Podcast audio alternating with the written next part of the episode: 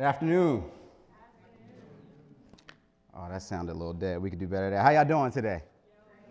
Good, good, good. Uh, we're excited to be here. As Chris alluded to, had a little bit of a long day. I actually just arrived from Albany uh, this afternoon. I spoke there at a conference uh, this weekend and uh, was able to get back in three hours. So already God has done miraculous things um, today. Yeah, yeah, um, pretty exciting. But um, and, and, definitely before we move on, I, I wanted to make sure that uh, we extended a warm invitation for you to stay here after the message for uh, the follow up to the conversation that got started a few weeks ago around the theme because life matters. And so there was an event called Beats, Rhymes, and Life. Anybody there? Anybody was there? Yeah, yeah, incredible event in which we really um, got a chance to hear from some panelists about really just issues facing our community and justice and economics and all of those things. And we started that conversation,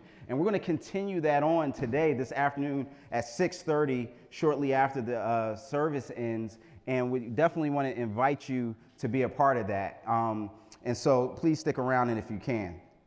And that, and that issue uh, that we're talking about, and because life matters, and, and even more broadly, this theme of text message that we've been in this series is very much tied into what we're going to share and what that song in that video just showed, right? The refrain in the song was, Everybody gets knocked down. So that's a statement, a profound one, that affects all of us. But then he asks the question, and on top of the statement, says, Everybody gets knocked down, but how fast are you going to get up? That's the question. And the reality is that there is a text message that God has revealed to us. There's a message that uh, in His Word that is a consistent theme throughout Scripture that we see, and it is that pain and suffering is a part of life. It's there. But the question is, how do we respond to it? And so, in this idea of a text message, I can imagine that God sent us as part of that text message this simple phrase suffering is in the syllabus. Suffering is in the syllabus. I'm going to uh, read a passage uh, together. We'll, we'll, have it up on the screens as well. And we're going to just kind of jump into a life of uh, someone in the Bible who was well acquainted with this. We're going to go to the end of the story and work our way backwards. And in Genesis chapter 50, last chapter of Genesis, verse 15, we see these words recorded. When Joseph's brothers saw that their father was dead, they said, What if Joseph holds a grudge against us and pays us back for all the wrongs we did to him?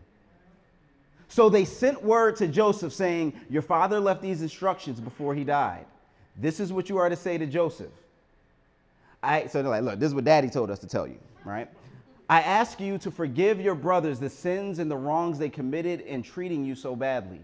Now, please forgive the sins of the servants of the God of your father. When their message came to him, Joseph wept. And then it goes on to say, in verse uh, 18, right after that, his brothers then came and threw themselves down before him. You can go to the next slide there. So, so they do this, they have this plan, and it says, His brothers then came and threw themselves down before them. We are your slaves, they said. But Joseph said to them, Don't be afraid. Am I in the place of God? You intended to harm me, but God intended it for good to accomplish what is now being done the saving of many lives. Let's pray. Heavenly Father, we come to your presence. We uh, have worshiped you in song. We've acknowledged your, your presence among us. And now we ask that you would open up our, our, our hearts and our ears to receive from you. Lord, we know that we all have come through different things, maybe even this week, maybe even this day that we do not understand and that we struggle with. We ask that you would give us insight into your word, but not only just insight, that you would give us inspiration into what you want us to do with that, that those truths, and then give us application into what we need to do as a result of this. We commit this to you in Jesus' name. Amen. So I, I mentioned that we kind of started at the end of the story. So, so now we're going to kind of rewind a little bit. I'll give you an overview into the life of Joseph and kind of the whole context of what just happened there at the end of this life. Why are his, are his brothers so afraid? Why did they treat him? What did they do to treat him so badly? Why did G- Joseph weep and, and, and all of that? So Joseph's story starts in Genesis chapter 37. And I wish I had time to, for us to all read it together. I just encourage you to read it throughout this week. But here's the basic bottom line. He was, at the time, he was the youngest of 10 older brothers. He would have one younger brother that would come after him, but at the time, he was the youngest of, of 11. And he was the son of his father's uh, old age, right? So his father had, you know, he was kind of like that unexpected bonus that sometimes happens in families that you didn't know was coming, but that was that, that was Joseph. And so as a result of that, uh, his dad kind of pampered and spoiled him. Do we have any older, like raise your hand if you're an older sibling, right? If you have younger siblings, raise your hand, right? All right, now keep your hands up, keep your hands up. I just want to take a poll, right? So we're looking, these are all older siblings who have younger siblings. Now, I'm going to ask you to put your hand down when, you, when I answer this question. Put your hand down if you think that your younger siblings got the same treatment that you got and that they were not spoiled or you know in, uh, treated differently in any way. Notice that. Look at that. Look almost every hand stayed up. Okay that that kind of proves the point. So we all know what it's like to kind of experience some sense of that you know sibling rivalry deal right? Well joseph was particularly um, spoiled in light of him being the child of his dad's older age. And I mean, and so his older brothers were like grown, like they had families and stuff, right? And not only that, but he also, so when people get spoiled, the reason why we use the word spoiled is because they end up kind of acting a little funny sometimes. So he, you know, we see this in the early accounts that he was kind of a tattletale, you know, uh, dad, the brothers ain't doing what you asked them to do. And that, but he's telling on grown men though right? With families. So this is not working well with them. They're not feeling him on this. Then on top of that, he had he, it, talks about in genesis 37 that he was a dreamer. He had these dreams that god gave him these insights and these visions into incredible things that he was going to do. But if you combine the dreamer with the spoiledness and what you get is hey y'all guess what? I had a dream that all y'all going to bow down to me. All right, so now not only you're telling me you're spoiled, but now you're telling me that you know God, the God of the universe, has appeared to you, and now we're going to work like bow down to you. What's up with this? So they were so frustrated and angry with the situation that they hashed up a plan one day to get rid of this problem, this brat that was around them. And so, long story short, they end up deciding to throw him in the pit, sell him into slavery, and tell dad, yo, man, we was just out and this wild animal must have got him. And so like they dipped his his coat in blood and then showed dad like, you know, Joseph gone. Kind of messed up. And so through no real fault of his own, Joseph gets thrown into a pit, then gets sold into slavery. But things kind of look up from there. We see this in Genesis chapter 39 he gets sold into this dude's house named Potiphar. And Potiphar sees there's something different and unique about Joseph. He's, he's a real faithful servant, and he, he typically, you know, he just does a really good job. So he puts Joseph in charge of everything. This wasn't like chattel slavery, like, you know, whips and things like that. This was kind of a different, he was in a, really a sense a manager of everything that Potiphar owned, except for one thing Potiphar had a wife and the wife was feeling Joseph. Now, a lot of us, you know, we think we attractive and cute, right? You know what I mean? I see a lot of attractive looking people here, you know, especially my wife, this beacon shining over here. You know, we, get, we, we think we're cute. But it's on another level when the Bible tells you you're handsome. Like, you can go back to chapter and verse and be like, uh, yeah, you know, God says I'm a dying piece. Like, that's on a whole nother level, right? And, and that's what we get. That's what we get in the text. It's like, yo, Joseph was a handsome dude.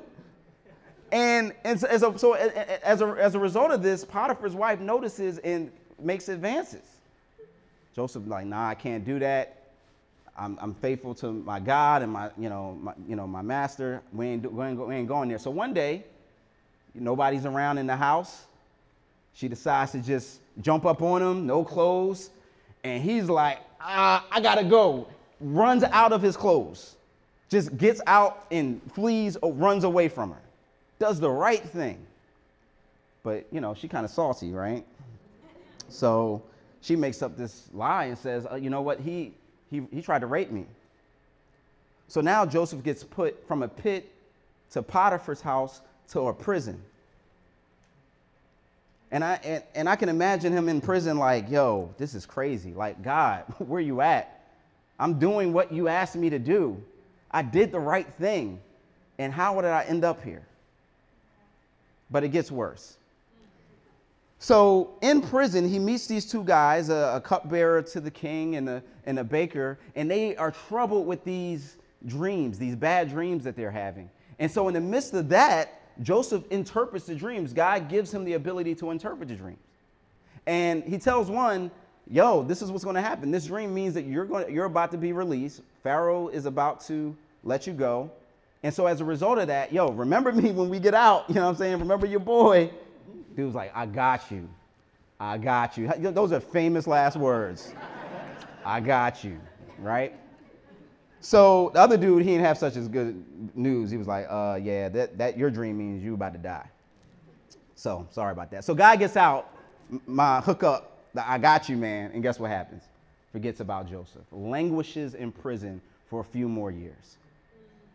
So now this is like about almost 15 years of his life gone, separated from his family, brothers on brothers throw him into, you know, s- slavery, in prison. And ultimately, at some point now, Pharaoh has a bad dream. And Pharaoh has this dream. And then the, the, the dude is like, oh, yeah, I remember there was a guy in prison that could interpret dreams. So he, he brings out Joseph for Pharaoh and, Pharaoh, and Joseph interprets Pharaoh's dream for him. And he said, This is what the dream means. God is about to bring seven years of famine I mean, first you're going to have seven years of plenty. Save up, store up, because then seven years of famine is coming. And so if you store up in the first seven years, you'll be good for the next seven. And Joseph, uh, Pharaoh is so blown away. He says, You know what? I'm going to let you be the uh, vice president and you handle all of this stuff. So Joseph goes from being in the prison to now being in the palace in Pharaoh, as Pharaoh's right hand man. Incredible story. Well, what does that all that has to do with us? because I mentioned earlier that there is suffering in the syllabus. And there was a, a, great poet. Now, you know, New York City has, has brought out incredible philosophers and poets and scholars throughout the course of its history. But there was one in particular that stands out to me that says something so profound that it just echoes throughout time. You can roll that slide. Iron Mike Tyson. and he said, Everyone has a plan until they get punched in the mouth. Iron Mike is deep, y'all. And what Brooklyn's own, and what he's saying there is that this was in response to someone asking him, like, yo, this dude just said that he has a game plan to defeating you because see you short and he's like a lot taller so he's not going to let you get like inside of him and then that's the way he's going to beat you what do you have to say to that mike he said Everybody has a game plan until they get punched in the mouth. And uh, that's what happened to Homie, who had that great prediction. And so the reality is that we all fall, but the question is will we get back up? There is suffering in the syllabus. And so we're going to reveal and look at three different principles and points that we can see through Joseph's life that has to deal with this. One is the reality of suffering, two is the response, our response to suffering, and then three is the redemptive nature of suffering. All right, so the first part we see in the first part of the verse it says, When Joseph's brothers saw that their father was dead. Now, as a key moment, right? It, just points out to this fact of like the, the reality is that we live in a fallen world that's broken and that sooner or later, one day, either we're going to experience death ourselves and people, our loved ones around us are. We're going to bury our parents, or our parents are going to bury us. Somebody's going to have a really bad day and hear some really bad news. And, and that points to this reality, right? The next piece here is that the reality is that life outside of the garden is broken and inevitably involves suffering. Life outside of the, uh, of the garden. What I mean by the garden? What I mean is that this wasn't the way that God intended it to be from the beginning. That God created a world that was good, but then when Adam decided to rebel against God's plan, he and Eve and go their own way, sin and death entered into a perfect world.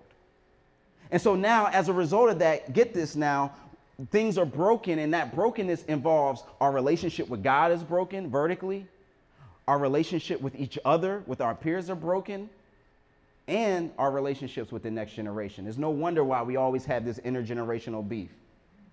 Things are broken. And we all have experienced it in different ways in our lives. And it's a hard thing. And I don't want to trivialize that at all because it's, it's, it's, painful and it's hard. And what do I mean by suffering? Suffering is the pain that you experience as a result of a trial. Suffering is the pain that you experience as a result of a trial. Now, here's the thing in that garden, there was an enemy of God named Satan. And Satan is the one who deceived Adam and Eve into even partaking of the fruit. And Satan is the author of brokenness and suffering. And here's his mission his mission is to steal, kill, and destroy our lives, our ambitions, our visions, the dreams that God has given us, to destroy those. His mission is to, he has limited power but great influence so, in part of that is that he's not omnipotent. This is not like a sense where God has an equal and they just have this eternal struggle and battle. There's this aspect where Satan's power is limited. It's, it, it, it's more, he's, he has influence in the world around us. It's great, but it's not absolute. He has limited power, but here's the last part very important. He shouldn't be used as an excuse for your own poor choices. Yeah, let me unpack that a little bit. So, so so you know them times when like you in college and like you're like, mm, I could study this weekend, or I could do go to the club and go to the party where everybody else is doing. All right, I'm just gonna pray over my test and Lord deliver. And you know, and it's like, wait, no, no, no, no, no. And then it's like, yo, you know, Satan, man, the devil just be, he be just getting me down. No, that ain't Satan, that's you. All right, that, that might, you're like, yo, I'm out of college. That doesn't really relate to me. All right, we just walking down Fifth Avenue, look through the window, see something real nice on that budget. Like, yeah, but I deserve those shoes. I know, plastic, credit. Then a little bit later, no, man, now I can't give like I want. That look, that wasn't Satan. That was you. Okay? So he cannot be using an excuse for our poor choices. But the reality is he is he's real. And I love this quote from y'all remember the movie Usual Suspects, deep movie. In it, there's a line in which he says the greatest trick the devil pulled was convincing the world he doesn't exist. So there's this reality that because he can be behind the scenes causing this manipulation, we don't even know that he's there, and we think, oh, that's crazy to even think that there's evilness in the world. Well, look around us. We see it on the news every day, stuff that just makes you go, why would somebody do that? Why would somebody kill a baby? Why would somebody down a plane? Like, there's evil in the world, and that evilness has a source, and his name is Satan. So here's the next part suffering. Again, I'll give you that definition, right? And this is a picture of Joseph in this pit. And, and, and, and you can imagine it, just take yourself there. Why? That big question. Why am I there? What did I do to deserve this? The reality is that suffering is painful and it's pain as a result of a trial. Now, the interesting thing is in that word trial, we're going to look into that a little bit more because there's, there's pain in that, but there's also hope. But here's the other part suffering is complex and it comes at us from multiple different angles. Sometimes we suffer as a result of our own poor choices and decisions. Now, even in Joseph's life, even though I'm not blaming him for his situation, he did have something to do with it, with his kind of bratty, you know, kind of way with his brothers. And so oftentimes there's pain and suffering in our lives that we have something to do with, we contribute to. Some of the bad relationships that you have are you've contributed to, right? Same thing with myself. Here's another thing. Sometimes it's a result of other people's choices. Many of us have experienced separation from parents. And that, and, that, and, that, and that separating and that divorce is something that has profoundly impacted us. And it was nothing that we did, it just was something that we experienced. And then other times it's through situations and circumstances that we had no control over. Really, sometimes not even a matter of somebody's fault. It's an accident that happened. That was just a tragedy. So Satan is the author of brokenness and suffering, and suffering is complex and it comes at us through different good ways. But here's the goal the goal of life is not simply to avoid or manage suffering, but to lean into God in the midst of it we, many of us, when we, especially when we've experienced such difficulties and trials in our past, we, we, we go through these motions of trying to go through the path of least resistance, where all of a sudden my goal in life is to avoid suffering. So as a result of that, I won't let anybody get close to me. I won't take any risks anymore. I won't do anything that might put me in harm's way because I don't want to get anywhere close to that. And as a result of that, you don't experience life. Because if you don't let anybody get close enough to hurt you, then that means you can't get, let them get close enough to bless you either. You can't let them get close enough to love you either. And so the goal isn't to simply avoid it, but to lean into God in the midst of it. And that takes us to the second point. So the first point was that the reality of suffering. The second point is our response. Now, check this out. We see this in, in the quote. But Joseph said to them, don't be afraid. Am I in the place of God? It's kind of a deep sentiment. And what it involves is that there's an element of him trusting in God's sovereignty, and trusting in God's sovereignty is the best response to suffering. He's like, Who am I? I, I can't, like, look, y'all, chill, like, relax. I realize that I'm not in the place of God. God has a plan and He's bigger than me. And so, as a result of that, I'm trusting Him in the midst of this. And, and trusting God's sovereignty is the best response to suffering. Now, that's a big word, trusting God's sovereignty. Well, what does that mean? Well, here's what sovereignty means sovereignty is to reign or rule over. See, in this case, it means that God is in control of everything that happens in the world. Nothing happens to me or to you that He doesn't first allow. And that God has a different perspective on what happens in your life. And therefore, He has a very different view of what constitutes good or bad in our lives. Different perspective. Joseph said, hey, but, but God meant it for good. And the, real, the reality is, is that we got to realize we don't know everything. We can't see everything. There are angles and elements, and oftentimes there's something that God is doing in the midst of us that is that we need that trial in order to get over. You know, it's funny when uh, someone asked Thomas Edison, well, man, how did you overcome failing 99 times out of 100 in order to come up with the correct aspect of a light bulb. You failed 99 times. And he said, No, I didn't. I just figured out 99 different ways not to make a light bulb. And so there's this aspect where our perspective in the midst of suffering has everything to do with it. Check this out God's promise, God promises to bring about good in everything for those who love him. Now, many of us know this verse is one of the classic and unfortunately misrepresented verses in all of Scripture. It says, you know, Romans 8 28, for God works everything out for the good of those who love him, who've been called according to his purpose, right? Now, here's a problem with how that gets misapplied. We think that we know what good is, but sometimes what God uses as good and means as good is something that we don't think is good. We don't like it. Here's the deal, right? Raise your hand if you've ever prayed for patience. Raise your hand if you ever prayed for patience, right? All right, cool. Thank you. You can put your hand down.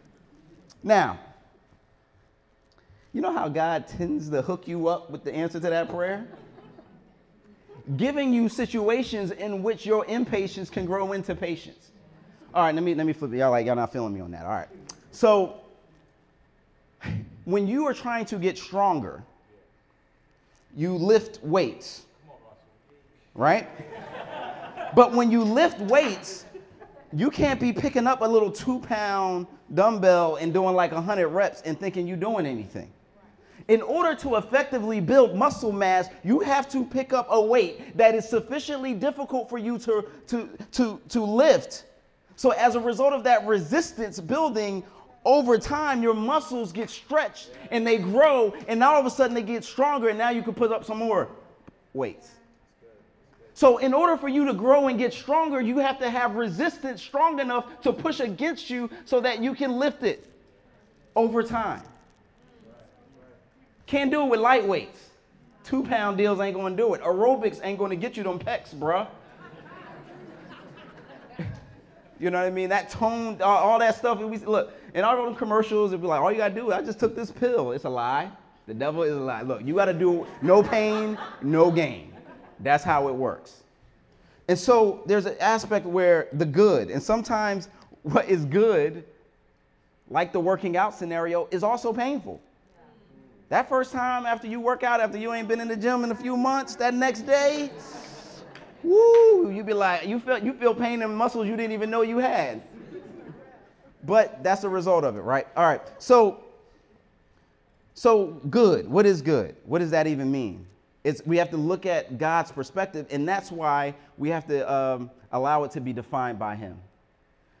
And so, I, just to share with you on a personal level, experiencing this. So, a, a couple years ago, I, some of you guys noticed, heard our story. Uh, before we moved here last month, uh, we were in Indiana. We were in Indiana to do, be involved in this music ministry um, where we worked with young people and artists and went toured around the country, around the world, and used music to do outreach concerts in places like homeless shelters and youth detention centers. And on the block, we actually did a concert a few years ago right here in this building in 2009. And so a couple years ago, we were working with a group, Level 316, and they had recorded an album. It was incredible. We were all excited about it. And then everything kind of fell apart. And a completed, finished album that I thought was going to change everything in their lives and our lives. God was going to give us additional platforms. We had worked with different artists, had Mali music on the thing. It was just off the hook and it all collapsed and fell apart. And as in the midst of that, I thought, this is not good. God, you this this this is terrible. This sucks. I don't like this. But God was teaching me something in that. He was teaching me that things I needed to learn that first of all, that your value to me is not based on your contributions.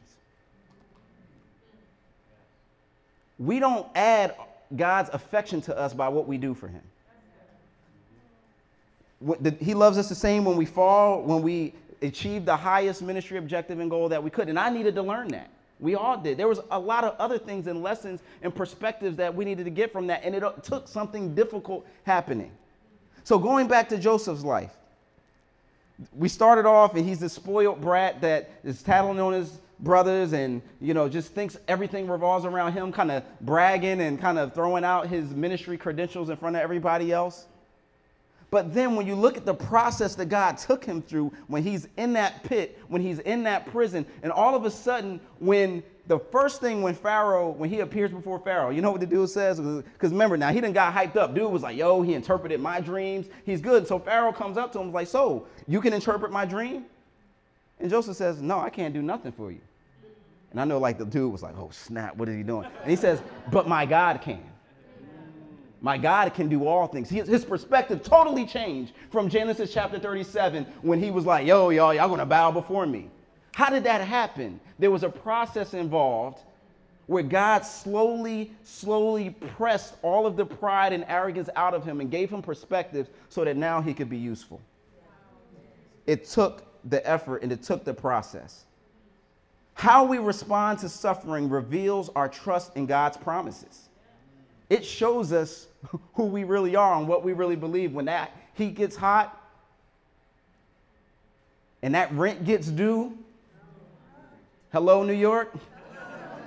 Rent out here ain't no joke. This is like, you know, for real. And, and in the midst of that, the choices that you, uh, what, what corners might you cut? What places might you go?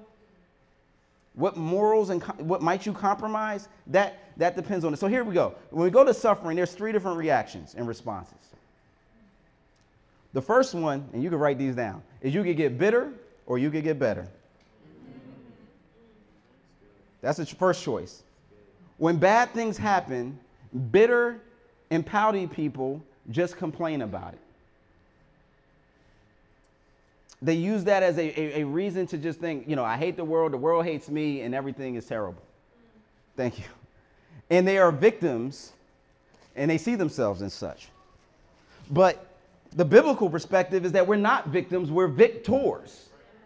And that we God is using whatever situation to put us in the weight room, to put us in the gym, to get us fit, to burn off what needs to get burnt off, to strengthen what needs to be strengthened. So the first question is you are you bitter or are you getting better? The next one is revenge or release. That's cool. Revenge or release. And so here's the deal when you suffer and feel pain, especially at the hands of someone else, it's easy to lash out or try to get revenge. But the Bible tells us, Vengeance is mine, says the Lord. Do not uh, try to take up revenge, vengeance for yourself, but leave room for the wrath of God. And so here's the thing instead of Joseph looking to get back at his brothers, and if he would have done that, here, you got to understand the theological implications of this. God had sent Joseph was part of the tribe of Israel. If he would have got vengeance on his brothers, the whole tribes would have been cut off. God's plans would have been frustrated for what he was trying to do and show the world through him. It was bigger than him, is basically the bottom line. And so we have to understand that we're going to go for revenge or we're going to release people. And here's the crazy thing about revenge all, all, the while, while we're plotting and scheming and angry and holding grudges, you know what? You know who we're really hurting? Ourselves. I mean, we be like steaming and thinking and meditating about somebody that's been moved on and forgot about it. Letting them just pay rent in our head for, you know, live in our head without paying rent for free. So the third one is medicate or meditate. And this is another thing that just gets so challenging. Like when the discomfort or suffering arrives, medicating the pain is easy. We medicate through a lot of different things. It could be through alcohol and drugs. That's what people, you know, let me just to get my mind off of this world. Sometimes we medicate with a boo. Let me just get some attention. Let me just kind of get my mind off of that. Or we can meditate on God and His promises. So you have a choice. Are you just going to run through the street with your woes? That's an option. Or you can think about how to get better and, and press into God. So here we go. I'll give you an example of this, right? Check I, this video, this clip. I, I only could show. It's very brief because it, most of it wasn't appropriate to show in church. But this is an example. Yeah. Now, what was she just saying? This there. Okay that was about all. That's it. I, like six seconds is all I could get out of that without any anything getting bad. All right. So here's the deal, right? Bad Girls Club. She's upset with her roommates because you know they kept her up with their noise. So she decides to get pans and all night go throughout the house saying, "I ain't getting no sleep because of y'all. Y'all ain't gonna get no sleep because of me." Which reaction did she just have? Bitter revenge. and she was medicating in her own stew, right? But we have another option to get better. And there's, and, and there's another example I, I want to show you guys. And, uh, you know, last year, I'm a basketball fan, right? And uh, there was this dude, Andre Iguodala. Now, Andre Iguodala has been a, pro in the NBA for over 10 years, was on the Olympic team, won a gold medal, all-star, perennially good player. And for the first time in his career, he's pretty much in the prime of his career. this new coach, first time rookie coach, says, Hey, Andre, we want you to come off the bench. And he's like, ah, I don't really like that, but you know what? I'm to do whatever the team needs. And this guy, for, all, for the first time in his NBA career, his college career, his high, probably the first time in his life, spent the whole season coming off the bench. They, until the finals happens. And then the finals come up, and some of y'all remember this, and they had a problem with this dude named LeBron James. Nobody could stop him, nobody could hold him. So they decide to start Andre Iguodala game three, changes the whole series. And for the first time in NBA history, somebody who had never started an NBA game ended up being the MVP that year. He never started an NBA game that year, and yet he became the MVP. Iguodala talks about how his faith in Christ and his relationship with God gave him perspective to understand that I could get bitter or I could get better. And he was ready. Think about that. All throughout preseason, throughout the games, it would have been easy for him to check out. He was ready, and when his number was called, he did his job. And God got the glory. And the team won. And they looking pretty good right now, too. All right. So every one of us is in a different place with our suffering. Every one of us has a different place that we enter, but ultimately, those are the questions that we have to ask. Am I going to get bitter or better, revenge or release, or medicate and meditate? Now, finally, the third point is redemption. Check out what Joseph says at the end of this in Genesis 50. He says, What you meant, you intended to harm me, but God intended it for good to accomplish what is now being done for the saving of many lives. Here's the great redemptive truth. And this is what I'm saying in this series on text messages. Here's the point. Here's what we're trying to get. This is like a 30,000 foot perspective on the narrative and the theme of Scripture. And that is that God has this uncanny way of redeeming our suffering for our good and His glory. Now, what does redeem mean? Redeem is to take something broken and through payment make it whole again. To take something broken and through payment make it whole again. After Joseph reveals himself to his brothers, he tells them, Look, y'all, y'all, y'all, y'all did me dirty. I'm acknowledging that. It was foul. Throwing me in that pit, leaving me for dead, telling my dad that, that I was dead, that was wrong but there was something bigger that was happening. And here's the point suffering is a, refi- a, a refining process that can produce growth in our lives if we let it. It will reveal character. I mentioned that word trial earlier. And a trial, here's the clue, even in the definition of, of suffering, is a trial is a test, right? Like a trial, we have like in the jury context, in a, in a criminal justice context, a trial is supposed to determine one's guilt or innocence. It's supposed to determine what happened, what's really there about a past event. And so what God is doing in our trials is to create a test for, so that we can know, is our faith really real? What's really going on? Or, or, or is it just convenient just because that's just what was convenient to believe? And so it reveals our character. Trials bring Christ like maturity. And here's the amazing thing that God doesn't just use trials to show us what's in us. Sometimes He'll, in the trial, we see what wasn't in us, and then He'll put it in us in the trial. He'll put what wasn't there so that we can move on and move forward. And then lastly, it'll strengthen us for our next challenge. Like I said, just like with those weights, now it's like, okay, I get at a place where I curl 25s for a couple weeks, let me go up to 30s. Then I get up to 30s. Now I can get some 35s on there. And then we get strengthened from the difficulty. And lastly, God's greatness is reflected. God gets glory out of it. And you know, it's funny because this whole issue of suffering, it really messed me up when I looked at this one passage in scripture and I totally was confused by it. It's Colossians chapter 2, verse 15.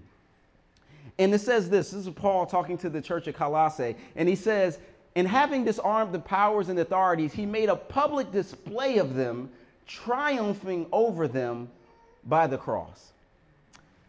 And I was like, um, Paul, like, I think you want, need to check your history. What do you mean Jesus disarmed, like, made a public spectacle of the enemies? He was the one that was the public spectacle. And, and, and this scenario reminded me, I like sports, and, and so it reminded me of this one event that happened a while ago called The Rumble in the Jungle. That song that we actually played was, uh, was, was, was inspired by this actually, it was, uh, this, this fight. And basically what happened is before, now you see George Foreman versus Muhammad Ali. Now for some of our younger folks in there, he didn't always sell grills. No, like that wasn't like his gig. At one point, he was the heavyweight champion of the world and was considered the hardest hitting man ever in the history of heavyweight boxing. And so, in this fight, when this happened in the early 70s, Muhammad Ali had just been stripped a couple years earlier from his title because he refused to participate in the Vietnam War when he got drafted. And so his title was taken from him, and this is now two, three years later. And he was already kind of over a little bit over the hill at that point. And so when this fight got promoted, this was like Ali's first chance to get the title back. Now, the experts, when you look and you read at that time, the question that all the experts unanimously were asking was not if Foreman could beat Ali, it was what round would it happen in. Foreman was at the prime of his life, his, his career as a boxer. Like I said, hardest hitting, undefeated. It was like, yo, he, it's just a matter of time. And so the fight goes on, and just as predicted, and it's interesting when you watch it, you could actually watch this on YouTube. And for several rounds, all you see happen is Foreman just stalking the ring through Ali and just throwing punches and throwing punches and throwing punches. And you just see Ali like cowering just in the corner, like just in the ropes, just buckling back like this. You actually, we got a picture of it on this next slide, right? This is what happened for round after round after round. Round one, round two, round three. And you can actually hear the announcers feeling sorry for Ali man, this is a shell of somebody that we used to be great, and now he's just terrible. He's just getting beat down. Round five, boom, boom, boom. Round six, round seven. And then in round seven, something weird happened. All of a sudden, he's doing this and getting punched and punched and punched. And they notice that Foreman is swinging a little bit slower. He's tired from punching for so long. And Ali leans back and then goes boom, bam. Foreman gets knocked out, and everybody is in shock. And before you know it, Ali is saying, I'm the champ of the world. I'm the champ of the world. I'm the champ of the world. And everybody's like, what just happened? And so after the fight, they went up to him and they said, Yeah, I call that the rope a dope. See, I deliberately let him give me his best shots to tire him out so that eventually I would knock him out. And then I went back to Colossians 2:15. I said, "Okay, wait a minute. You said you made a public display of the enemies by taking what he had against us, the accusations of our own sin and fallenness. And Jesus took his best shot by being nailed on the cross, and 3 days later went boom boom. I'm the champ of the world. I'm the savior of the world. I'm the savior of the world." And here's the point. Yes. Here's the point. God doesn't just say to us, you're going to suffer in life. But he gets into the game and demonstrates in his own life that suffering is redemptive. This is the story of the Christian life. This is the story of our Savior that he who was dead rose again, and now, with all power in his hand, gives us the ability to experience resurrection. So that now, even the greatest loss that we can experience, death itself, is just a foretaste to, I'm in your presence, Lord. And so, if that is true, then if he can take death, the worst thing that could have happened, and make it into the best thing that happened. Think about it. Crucifixion was the most ugly thing in the world, and now we wear crosses and we look at them and we put them on Christian things as a symbol of the hope that we have within us. And if that is it could be true of Jesus and the cross, and get so much more is that true in our lives. The empty tomb is proof of the fact that God redeems our suffering. Suffering is in the syllabus. And there's this verse in Hebrews that just amazes me. It says that Jesus learned obedience through what he suffered. And again, that messed up my theology a little bit because I'm like, wait a minute, Jesus knows everything. how could he learn something? And the reality is, there's some things that you can only learn through experience. And that even the risen Lord had to experience the pain and the trials of being crushed and being mocked and, and being killed in order to fully be able to be a high priest who can empathize with us in all of our difficulties. Is that good news to y'all? The cool thing is that suffering is in the syllabus, but Jesus got a straight A. And unlike that person in the class that would mess up our grades by messing up the curve, remember that? We actually get the benefit from his perfect score. Let's pray. Heavenly Father, we thank you for the fact that we, you tell us the reality is that suffering will happen in our lives, and it takes many different forms. And you tell us that the response to our suffering is really what matters. Lord, help us to be better and not bitter. Help us to meditate on your promises and your word and not medicate by distractions. Help us to experience release and not revenge. And help us to trust that there is a redemptive thread in even the ugliest, most difficult things that we've experienced in our life. That your text message to us is that weeping may endure for a night, but joy comes in the morning. We thank you and we commit this to you. In Jesus' name, amen.